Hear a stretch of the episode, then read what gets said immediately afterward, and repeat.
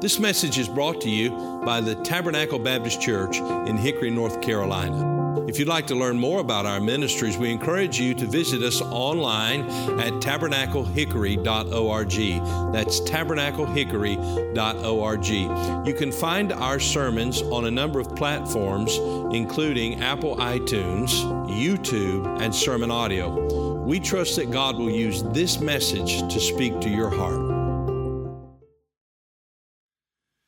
Uh, we come to uh, this portion of Scripture this morning in 1 Samuel chapter number 20. We'll begin reading in verse number 1. And David fled from Naioth in Ramah, and he came and said before Jonathan, What have I done? What is mine iniquity? And what is my sin before thy father, that he seeketh my life? And he said unto him, God forbid, thou shalt not die. Behold, my father will do nothing, either great or small, but that he will show it me. And why should my father hide this thing from me? It is not so. And David sware moreover and said, Thy father certainly knoweth that I have found grace in thine eyes. And he saith, uh, Let not Jonathan know this, lest he be grieved. But truly, as the Lord liveth and as thy soul liveth, there is but a step between me and death. Then said Jonathan unto David, Whatsoever thy soul desireth, I will even do it for thee. And David said unto Jonathan, Behold, tomorrow is the new moon, and I uh, should not fail to sit with thy with the king at meat, but let me go that I may hide myself in the field unto the third day at even. If thy father at all miss me, then say, David earnestly asked leave of me that he might run to Bethlehem, his city, for there is a yearly sacrifice there for all the family. If he say thus, It is well, thy servant shall have peace. But if he be very wroth, then be sure that evil is determined by him. Therefore, thou shalt deal kindly with thy servant, for thou hast brought thy servant into a covenant of the Lord with thee. Notwithstanding, if there be in me iniquity, slay me thyself. For why shouldest thou bring me to thy father? And Jonathan said, Far be it from thee, for if I knew certainly that evil were determined by my father to come upon thee, then would not I tell it thee. Then said David to Jonathan, Who shall tell me? Or what if thy father answer thee roughly? And Jonathan said unto David, Come and let us go out into the field. And they went out both of them into the field. And Jonathan said unto David, O Lord God of Israel, when I have sounded my father about tomorrow at any time or the third day, and behold, if there be good toward David, and I then sin not unto thee, and showeth thee, the Lord do so, and much more to Jonathan. But if it please my father to do thee evil, then I will show it thee, and send thee away, that thou mayest go in peace. And the Lord be with thee as he hath been with my father. And thou shalt not only while yet I live show me the kindness of the Lord, that I die not, but also thou shalt not cut off thy kindness from my house forever. No, not when the Lord hath cut off the enemies of David, every one from the face of the earth. So Jonathan made a covenant with the house of David, saying, Let the Lord even require it at the hand of David's enemies. And Jonathan caused David to swear again because he loved him, for he loved him as he loved his own soul. I want you to note the phrase that we find in verse number eight, as David says to Jonathan, Therefore thou shalt deal kindly with thy servant. And then he reminds him why he has asked him to deal kindly. For thou hast brought thy servant into a covenant of the Lord with thee. Then we come to verse 14 and we see now that it is Jonathan who is making request. And Jonathan says in verse 14, And thou shalt not only while yet I live show me the kindness of the Lord, that I die not, but also thou shalt not cut off thy kindness from my house forever. I want to speak to you on the subject this morning deal kindly with thy servant. Deal kindly with thy servant. Let's pray together. Father, thank you for this opportunity to come together. to come into your presence, that we might be lifted above this earth, seated together with Christ in heavenly places, so that you might speak to us today through your word. I pray for those who are here who may be discouraged, who may be dealing with great trial and affliction, that today you would encourage their hearts. I pray for those, Lord Jesus, who do not know you as Savior. They have not entered into this covenant relationship with you, that today they would uh, come to the knowledge of their condition, that they need Christ, and that they would come to you. I pray, Holy Spirit, that you would empower me and enable me to communicate the truth of your word. And I pray that you would help us to resolve in our hearts to be obedient to you. We ask this in Jesus' name. Amen. David is appealing here to Jonathan to deal kindly with him on the basis of the fact that he and Jonathan have entered into a covenant relationship. This covenant was established in 1 Kings chapter number 18 after David had slain the giant. Jonathan entered into this covenant with David. I would encourage you to look at these verses in, in 1 Samuel chapter number 18, just as a reminder beginning in verse 1 And it came to pass when he had made an end of speaking unto Saul, that the soul of Jonathan was knit with the soul of David, and Jonathan loved him as his own soul. And Saul took him that day and would let him go no more to his father's house. Then Jonathan and David made a covenant because he loved him as his own soul. Excuse me. And Jonathan stripped himself of the robe that was upon him and gave it to David, and his garments, even to his sword, and to his bow, and to his girdle. Here we find the establishment of this covenant between Jonathan and David. It was a covenant that began in Jonathan's heart as a result of jo- uh, David's act of faith and obedience in facing the giant. Uh, this victory that David wrought over the giant, of course, was what the Lord used to deliver Israel from the Philistines. And Jonathan, who had a faithful spirit and believed God and had exhibited that in his own personal life in fighting the Philistines, was moved in his heart by the faith of David, his newfound friend. And so Jonathan makes a covenant. Now, oftentimes, as we think about this in the light of our current day, we have lost the significance of what this meant as far as this covenant. It was more than just the establishment of, of a friendship, it was far greater than that. A covenant in the um, culture of the day was an unbreakable commitment of one man to another. No one who entered into a covenant with another person would enter into that covenant lightly because of the implication of that covenant. Uh, when one would enter into a covenant with another, uh, first of all, he would remove his coat. We saw that Jonathan removed his, his robe. He would remove his coat and give it to the other person, which symbolized that the possessions of one now belong to the other. In other words, there is a commonality in this covenant saying that what is mine is yours. Number two, once that person had removed the robe, he would also oftentimes take his weapon and give his weapon, a sword, a spear, a bow, uh, to his friend. This symbolized that the power that this man possessed would now be shared with the person he was entering into the covenant with. And finally, he would take a sharp knife and make an incision upon the wrist. Uh, the word covenant in our Bible means cutting.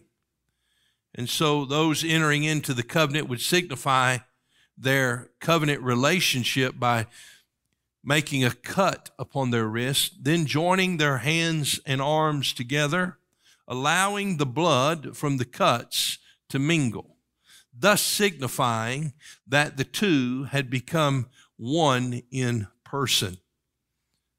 And so, having been made one in person in a covenant relationship meant that you were looking out for that person. Your possessions were their possessions.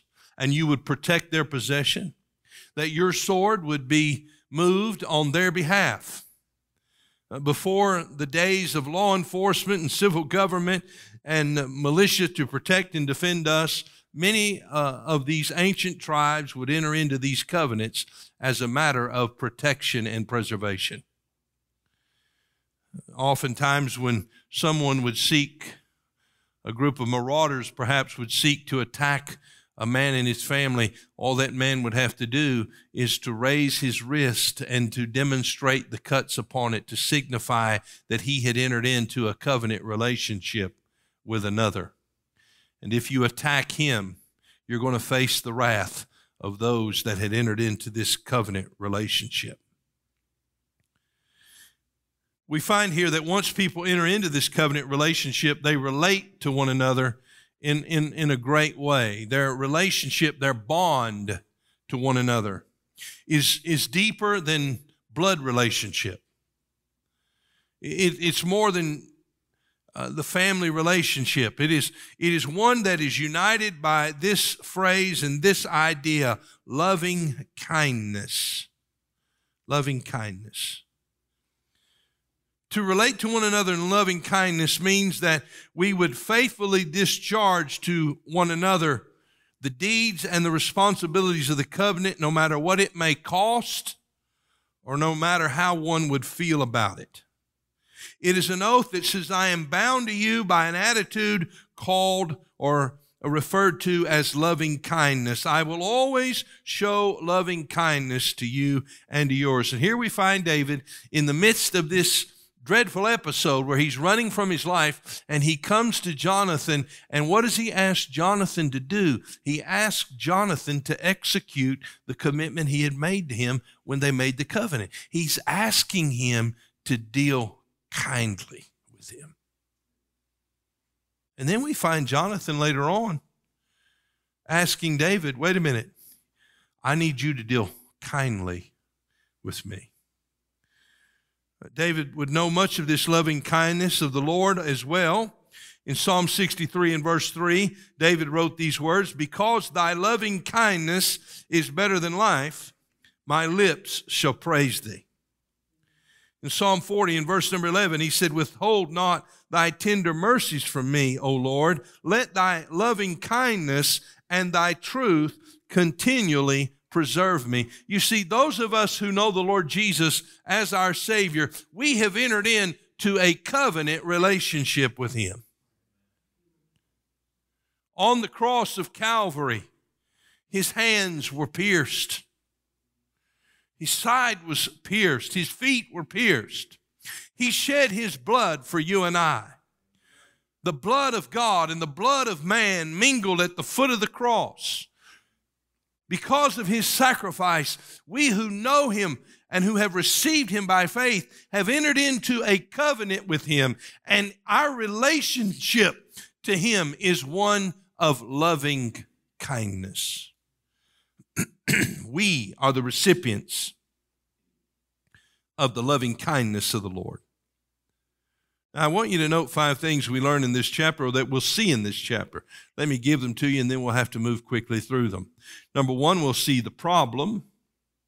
Number two, we'll see the petition. Number three, we see the pledge. Then, fourthly, we'll see the plan. And then finally, we'll see the place. Let's look at them one by one. First of all, we'll begin with the problem. The problem. Notice it again in verse 1 And David fled from Naioth and Ramah and came and said before Jonathan, What have I done? And what is mine iniquity? And what is my sin before thy father that he seeketh my life? Now remember, Saul had pursued David to Naioth and Ramah. In chapter number 19, Saul begins the chapter by publicly declaring that he wants David dead. Jonathan, his son, who has made this covenant with David, goes to his father and said, Why in the world would you do such a thing? David has been good to you. He's done nothing wrong. Why in the world would you seek to kill him? He reasons with his father. His father responds in chapter number 19 and said, As surely as the Lord liveth, David will live. But then we find him in just a few verses with his javelin in his hand again, trying to kill David. Then we find him sending his men outside of David's house in the night, waiting on David to take him and kill him in the morning. We know that Michal, David's wife, who was also Saul's daughter and Jonathan's sister, she she saw what was uh, what was unfolding. She knew what was transpiring. She warned David and sent him out of the house. Then we know that David went to Naioth with the prophet. Saul sent messengers to take David until finally he himself had to go and he was rendered helpless under the power of the Spirit of God. And so now David comes here in chapter number 20 and he returns into the presence of Jonathan and he comes with a problem. And that problem is your father is trying to kill me. And he wants what you and I would want if we were in David's shoes an explanation. What have I done? What is mine iniquity? And what is my sin before thy father that he seeketh my life? But notice here that Jonathan does not answer the question because he doesn't even realize that his father is continuing to try to kill David. Look at verse 2. And he said unto him, God forbid, thou shalt not die. Behold, my father will do nothing, either great or small, but that he will show it me. And why should my father hide this thing from me? It is not so. But it was so. Because after he had talked with his son and said, I won't kill David, Three more attempts were made by Saul on David's life. It is obvious then to us that Jonathan did not know anything about it. But it wasn't obvious at this point to David. Verse 3 And David swore moreover and said, Thy father certainly knoweth that I have found grace in thine eyes. And he saith, Let not Jonathan know this, lest he be grieved. But truly, as the Lord liveth, as thy soul liveth, there is but a step between me and death. He said, Jonathan, you don't understand what's going on. Your father's trying to kill me, and this is an urgent situation. I'm one step away from death. You see, David wanted answers, but none was given. You know, there are times in our lives when those who know the Lord and follow him are compelled to learn to live without answers, especially when it comes to adversity and suffering. Can you think of anyone who was compelled to do so? How about Job? Does he come to your mind? Job was a, as the Bible refers to him, a perfect man, meaning a righteous man, one that feareth God and escheweth evil, and yet Satan was able to touch him and to destroy all of his possessions, to take the lives of his children. And throughout the book of Job, Job is asking the question, why? Looking for the answer that never came, only to hear his friends who thought they had the answer explain to him that it was because of some sin in his life that God had allowed this to happen. You see, there are times in our lives when we are called upon to not live, or rather to live, in the absence of answers. Maybe today you find yourself in a difficult situation and you don't understand it. Let me just tell you, you're not alone. And if you follow the Lord, you will be called upon to live through and endure many of those situations. Now, I want you to think about David here. He is afraid, is he not? There's but a step between me and death. Not only is he confused, but he's exhausted. And why is he exhausted? Well, he's exhausted from the trials, he's exhausted from the stress, he's exhausted from the physical exertion of fleeing for his life. I would imagine that very few people, if any at all, in this room who've had to flee for their lives. But David fled for his life every day. And by the way, this would only be the beginning for him. And he's gripped with fear. Now, what will become the answer to his fear? It won't be a reasonable explanation. It will only be that he must learn to trust God. In fact, we have an entire book teaching us how he learned to trust him. It's called the book of the Psalms.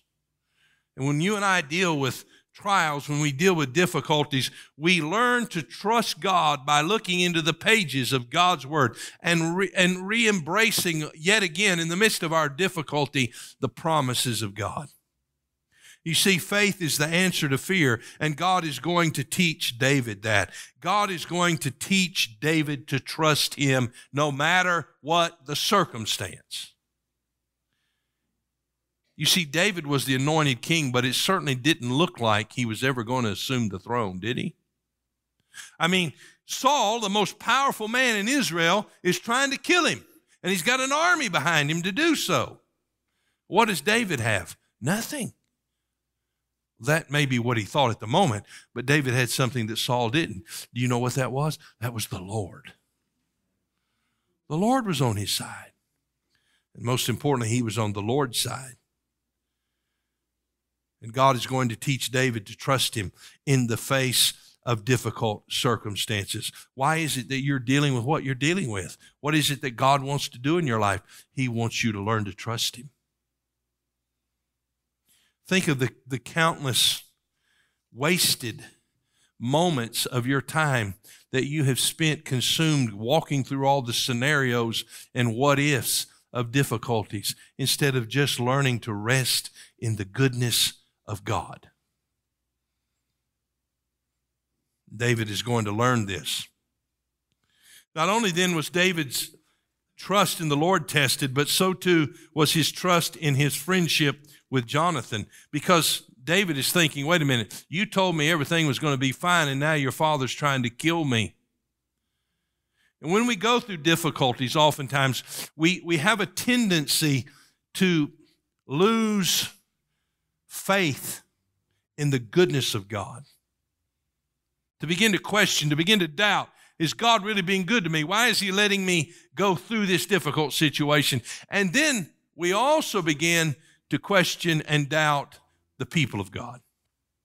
Well, if they really cared about me, if they really loved me, would they not come to my aid? Would they not express to me their concern? And no doubt this is what David is dealing with here. And so we see the problem. Then, secondly, we see the petition. Notice it, if you would, please, beginning in verse 4. Then said Jonathan unto David, Whatsoever thy soul desireth, I will even do it for thee. Now, Jonathan, again, he had no idea. For some reason, I don't know exactly how Saul was able to manage it, but Jonathan had no idea that his father was continuing to try to kill David. But now, once he's learned it, what does he do? He responds to David. What is it that you need? I'll do whatever you need. You've heard the old expression a friend in need is a friend indeed, right? Well, here Jonathan has a friend in need. And Jonathan exhibits and demonstrates that he is a friend indeed.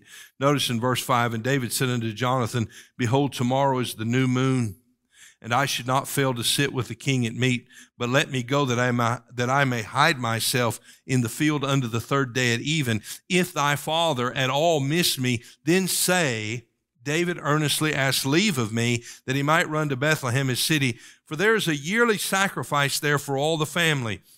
If he say thus, it is well, thy servant shall have peace. But if he be very wroth, if he's really mad about it, then be sure that evil is determined by him. Therefore, thou shalt deal kindly with thy servant, for thou hast brought thy servant into a covenant of the Lord with thee, notwithstanding, if there be in me iniquity, in other words, if I've done anything to deserve this, uh, this uh, pursuit of Saul, this threat upon my life, then slay me thyself. For why shouldest thou bring me to thy father? You see, having heard that Jonathan was willing to help, David asked him here in these verses for three things. Number one, he says, Let me go. Give me leave.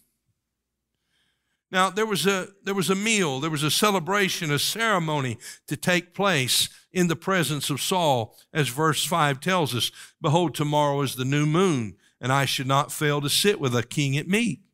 Who was David? He was the king's son in law. He was the king's servant. He was one of the king's soldiers. In fact, he was the leader of the king's army. So he had a place at the table of Saul. And here was an important date, a ceremony that was to take place, and it would be expected that David would be there. But now he's asking Jonathan, give me the permission to get away. Then he says to him, cover for me. He said, I'm going to go hide in the field, and if your father misses me in verse 6, tell him that I asked leave so I could go to a sacrifice with my family. In other words, make this story up. Tell your father something that's not true. Cover for me. And we'll know by his response whether he wants to kill me or not. If he's okay with it, if he's fine with it, then we'll understand that I can return and he's going to be okay with me. If he's angry about it, then we'll know that he still wants me dead. So he says, Here's my petition. Let me go, cover for me, and then number three, deal kindly with thy servant. Uh, it, this speaks, this, this phrase, deal kindly, it speaks of the desire for mercy to be shown to one who is in need, to one who has no power to help himself. And so he asks Jonathan to deal kindly with him. You see, there was a time in my life when I was under the threat of death. I was under the rule of death sin working in my body resulted in my imminent death. And as the psalmist, I was just one step away from death. Not just physical death, but everlasting death in an awful place called hell, a place of torment, a place of separation, a place of no hope, a place of utter darkness where there is weeping and wailing and gnashing of teeth. Just one step away. And by the way, all of us are just one step away. I had no one or no power to deliver me from that death until I met Jesus, the Son of God, who came to this earth and lived a perfect, sinless life and went to the cross and shed his blood for me. And when I, by faith, received him, I entered into a covenant with him. I am a recipient of the loving kindness of God. And I can come to Him with my petition and ask Him, Lord, would you deal kindly with me? And I can know this, that He always deals kindly with me. You say, well, my home's about to break up. My marriage is about to break up. My business is, is about to fall apart. My, my boss will not get off my back. And I've got this diagnosis, uh, physical health, and, and I'm dealing with strife in my home and my family. And, and in the midst of it all, what do I learn? I learn that God always deals kindly with me. I've entered into a covenant with Him have you? I trust that you have. We see, thirdly, here the pledge. David's petition, his plea deal kindly with me. Jonathan says, Absolutely, I'll deal kindly with you. We see this pledge in the form of Jonathan's response, and then we'll see it in Jonathan's request. Let's note, first of all, Jonathan's response. Verse 9, and Jonathan said, Far be it from, from thee. For if I knew certainly that evil were determined by my father to come upon thee, then would I, then would not I tell it thee? In other words, if I knew that my father was going to do this to you, you can know one thing for sure: I would have told you. So he speaks here to reassure David of his fidelity to him. You know, there are times in our lives when we begin to doubt the goodness of God and his fidelity to us. And when we enter into His Word and we hear His voice, He clears all that up. He dispels all that doubt in our hearts. In verse 10, then said David to Jonathan, Who shall tell me Or what if thy father answer thee roughly? And Jonathan said unto David, Come and let us go out into the field. And they went out both of them into the field. So Jonathan now has taken David aside. They've gone out privately where they cannot be heard, and they've gone into a field. Verse 12 And Jonathan said unto David, O Lord God of Israel, when I have sounded my father about tomorrow, any time, or the third day, and behold, if there be good toward David, and I then sin not unto thee and show it thee, the Lord do so and much more to Jonathan. But if it please my father to do thee evil, then I will show it thee and send thee away, that thou mayest go in peace, and that the Lord be with thee, as he hath been with my father. Uh, Jonathan, as he takes David aside, he says, David, it's just me and you, and by the way, the Lord is here. I want this conversation to be between me and you and the Lord. This covenant is established by God. It is God who has brought us together. He is in the center of our relationship. And what is Jonathan placed? What position has he been placed into? in this situation. He's been placed into a position where he must make a choice to place his loyalty with the anointed king, David, or with the abandoned king, Saul. Am I going to be loyal to my father, who is the king? Or am I going to be loyal to my friend, David, who is the anointed of the Lord? really here comes the question boils down to this Am I going to be loyal to this world and its affections, or am I going to be loyal to Christ? That's a question you and I have to answer, is it not?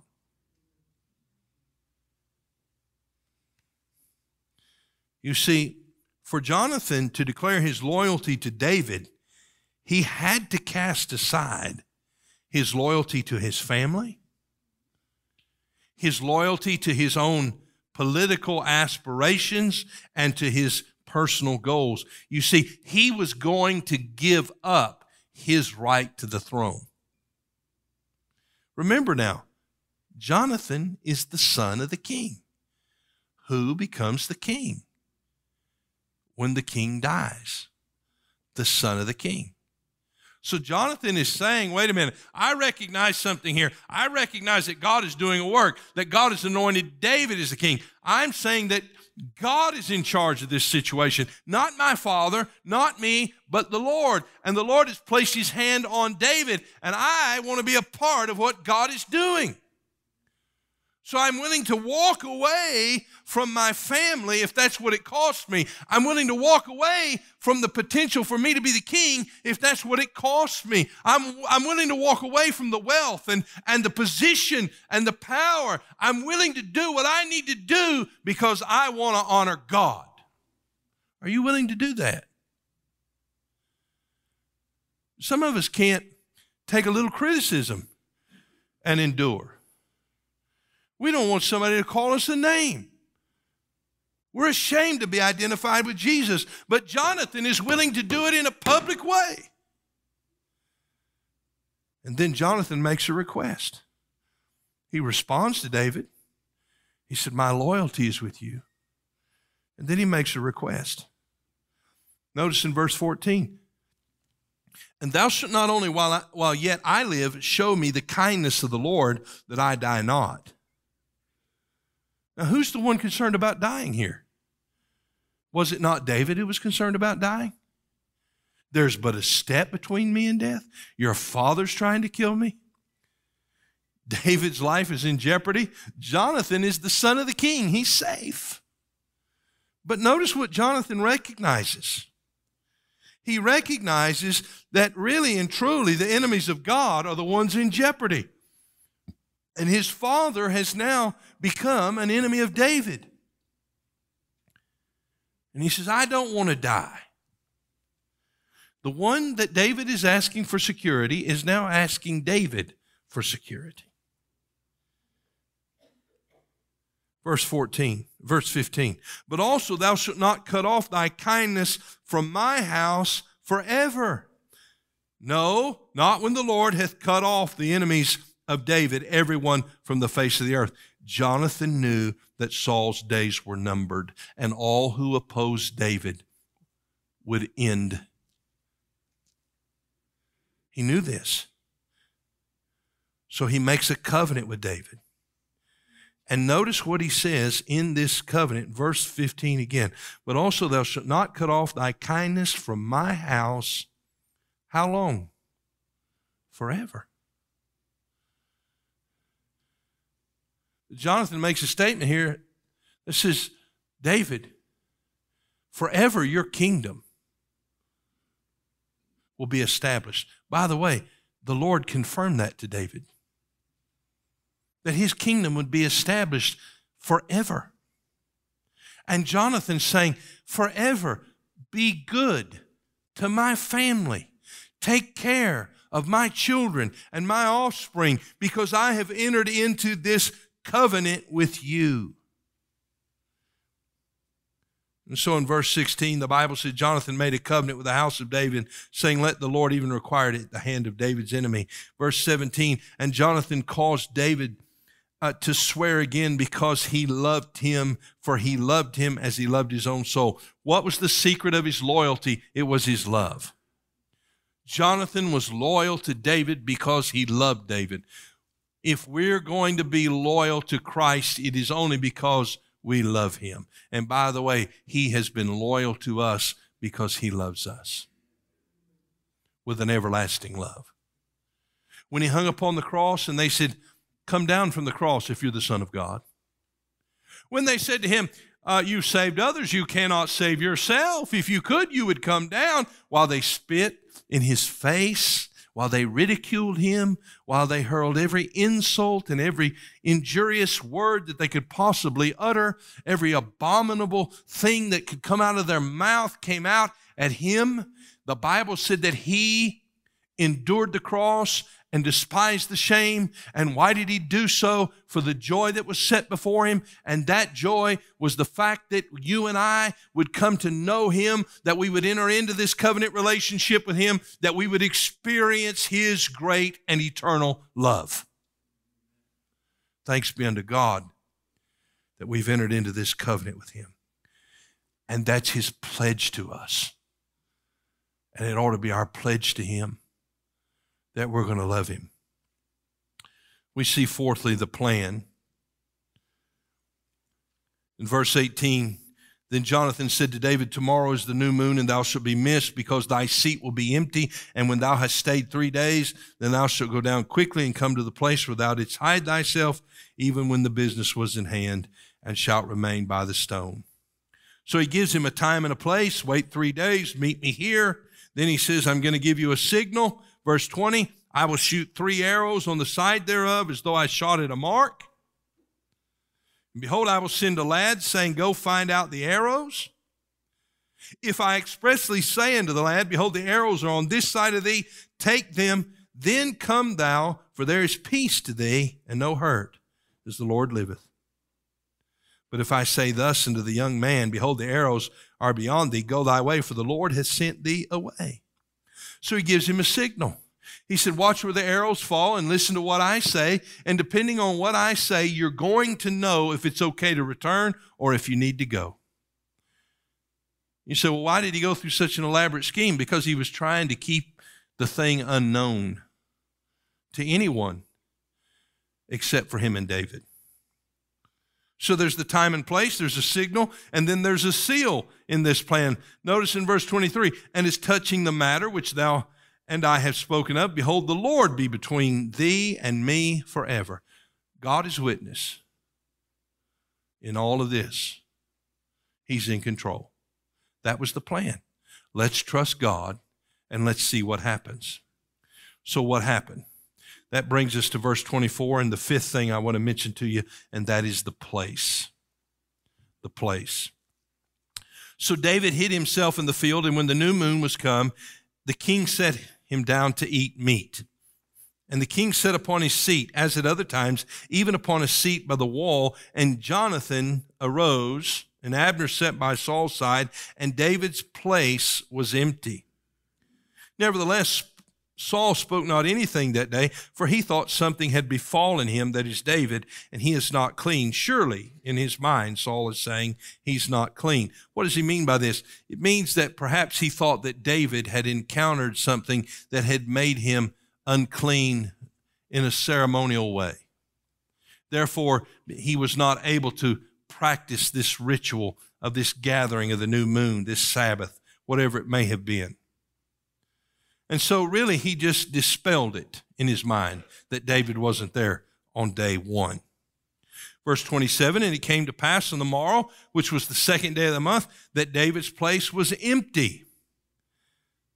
And Saul said unto Jonathan, Wherefore cometh not the son of Jesse to meet, neither yesterday nor today? And Jonathan answered him, answered Saul, David earnestly asked leave of me to go to Bethlehem and he said, Let me go, I pray thee, for our family hath a sacrifice in the city, and my brother, he hath commanded me to be there. And now, if I have found favor in thine eyes, let me get away, I pray thee, and see my brethren. Therefore he cometh not unto the king's table. Then Saul's anger was kindled against Jonathan, and he said unto him, Thou son of the perverse, rebellious woman, do not I know that thou hast chosen the son of Jesse? to thine own confusion and under the confusion of thy mother's nakedness. For as long as the son of Jesse liveth upon the ground, thou shalt not be established, nor thy kingdom. Wherefore now send and fetch him unto me, for he shall surely die. When he finds out that Jonathan has let him go, what does he do? He attacks Jonathan. How does he do so? He attacks Jonathan's mother, Saul's wife. I don't know how many wives Saul had. Maybe she was the only one. But what does he do? He attacks her. He said, You're the son of a perverse woman. The reason you're doing this is because of your mother. And then he says, Don't you understand? As long as David, the boy you made this covenant with, Saul most likely not realizing it or not considering it, says, As long as he's alive, your hope to be the king is gone. It's eliminated.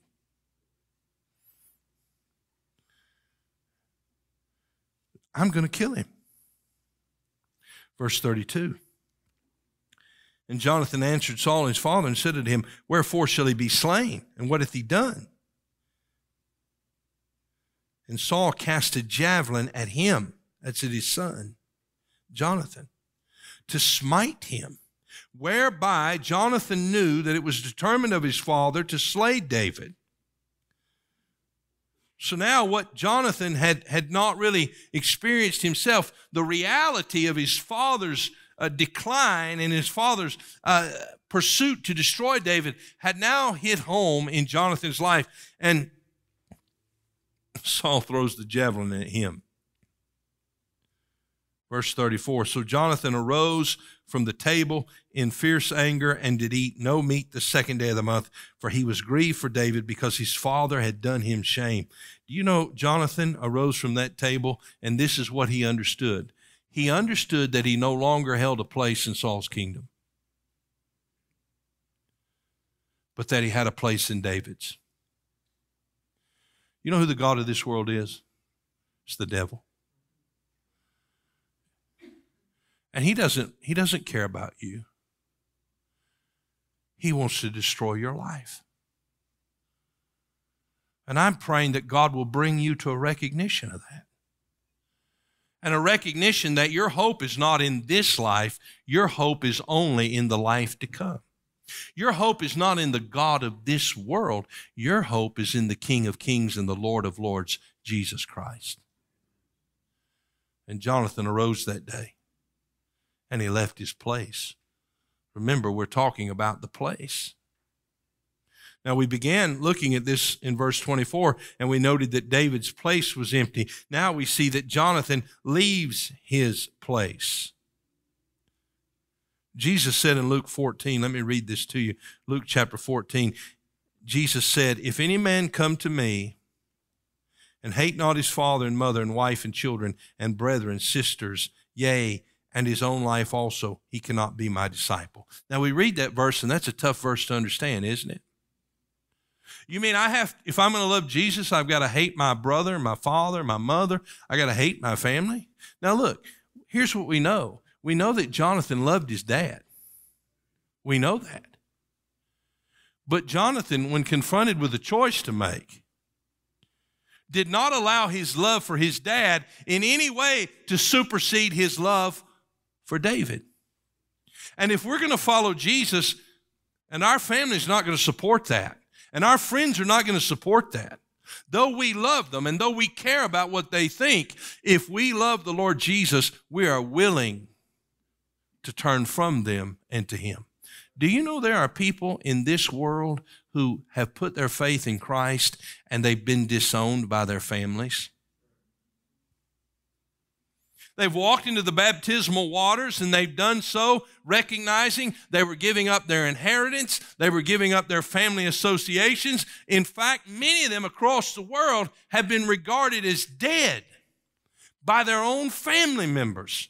And here's what Jonathan is doing he's saying goodbye to the position of being the prince and hello to being a servant of David. Have you come to the place where you said, I'm not in charge of my life, the devil's not going to run my life, I'm putting my faith and trust in the Lord Jesus? Have you come to him and placed yourself under his authority and in his kingdom? Well, in verse 35, we see that David came he shot the arrows. He said what he needed to say, and it was obvious to David that he was not to return back to the palace. Now, I want you to think about it. David was anointed to be the king. I'm sure there was excitement there that day when uh, Samuel showed up. I'm sure it pleased him in his heart. I, I, imagine it was overwhelming to him, this shepherd boy, that God had selected him to be the king. And then he went and fought the battle and delivered the nation from the Philistines by slaying the giant. And then he had the privilege of all privileges to sit at Saul's table, to serve Saul, to be Saul's son in law. And his motive was sincere, his, his motives were pure, he was thrilled to be there because there he would receive what he needed to receive to one day learn to be the king. He had a place at Saul's table, but that place was not to be his place. Because instead of being there for the remaining years of Saul's life, he's going to be in the field and in the caves running. But he's going to learn an important lesson there. And I'll close with this Psalm 23 and verse 5. Thou preparest a table before me in the presence of mine enemies. Thou anointest my head with oil. My cup runneth over. Surely goodness and mercy shall follow me all the days of my life, and I will dwell in the house of the Lord forever.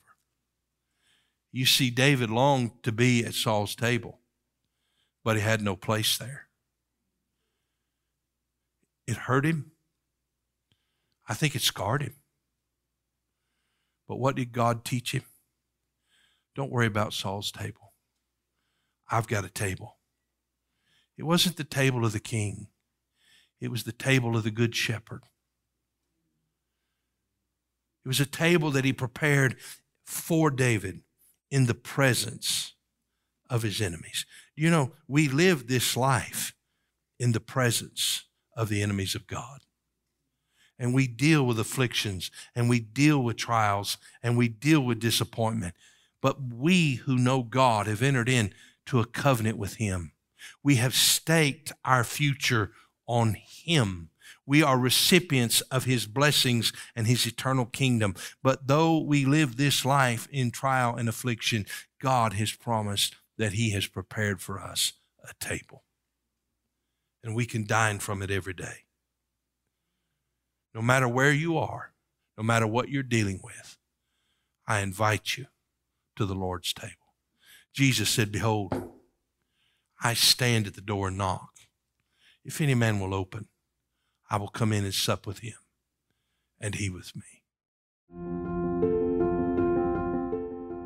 Thank you for listening to this message from Tabernacle Baptist Church. We pray that God has used His Word to speak to your heart today. If you'd like to learn more about the ministries of Tabernacle Baptist Church, you can go to our website, tabernaclehickory.org. That is tabernaclehickory.org. There you'll find additional resources that we pray God will use to be a help to you. If the Lord should lead you to partner with us or make a donation online, you'll find a link provided on the website at tabernaclehickory.org. May God bless you and thank you for listening.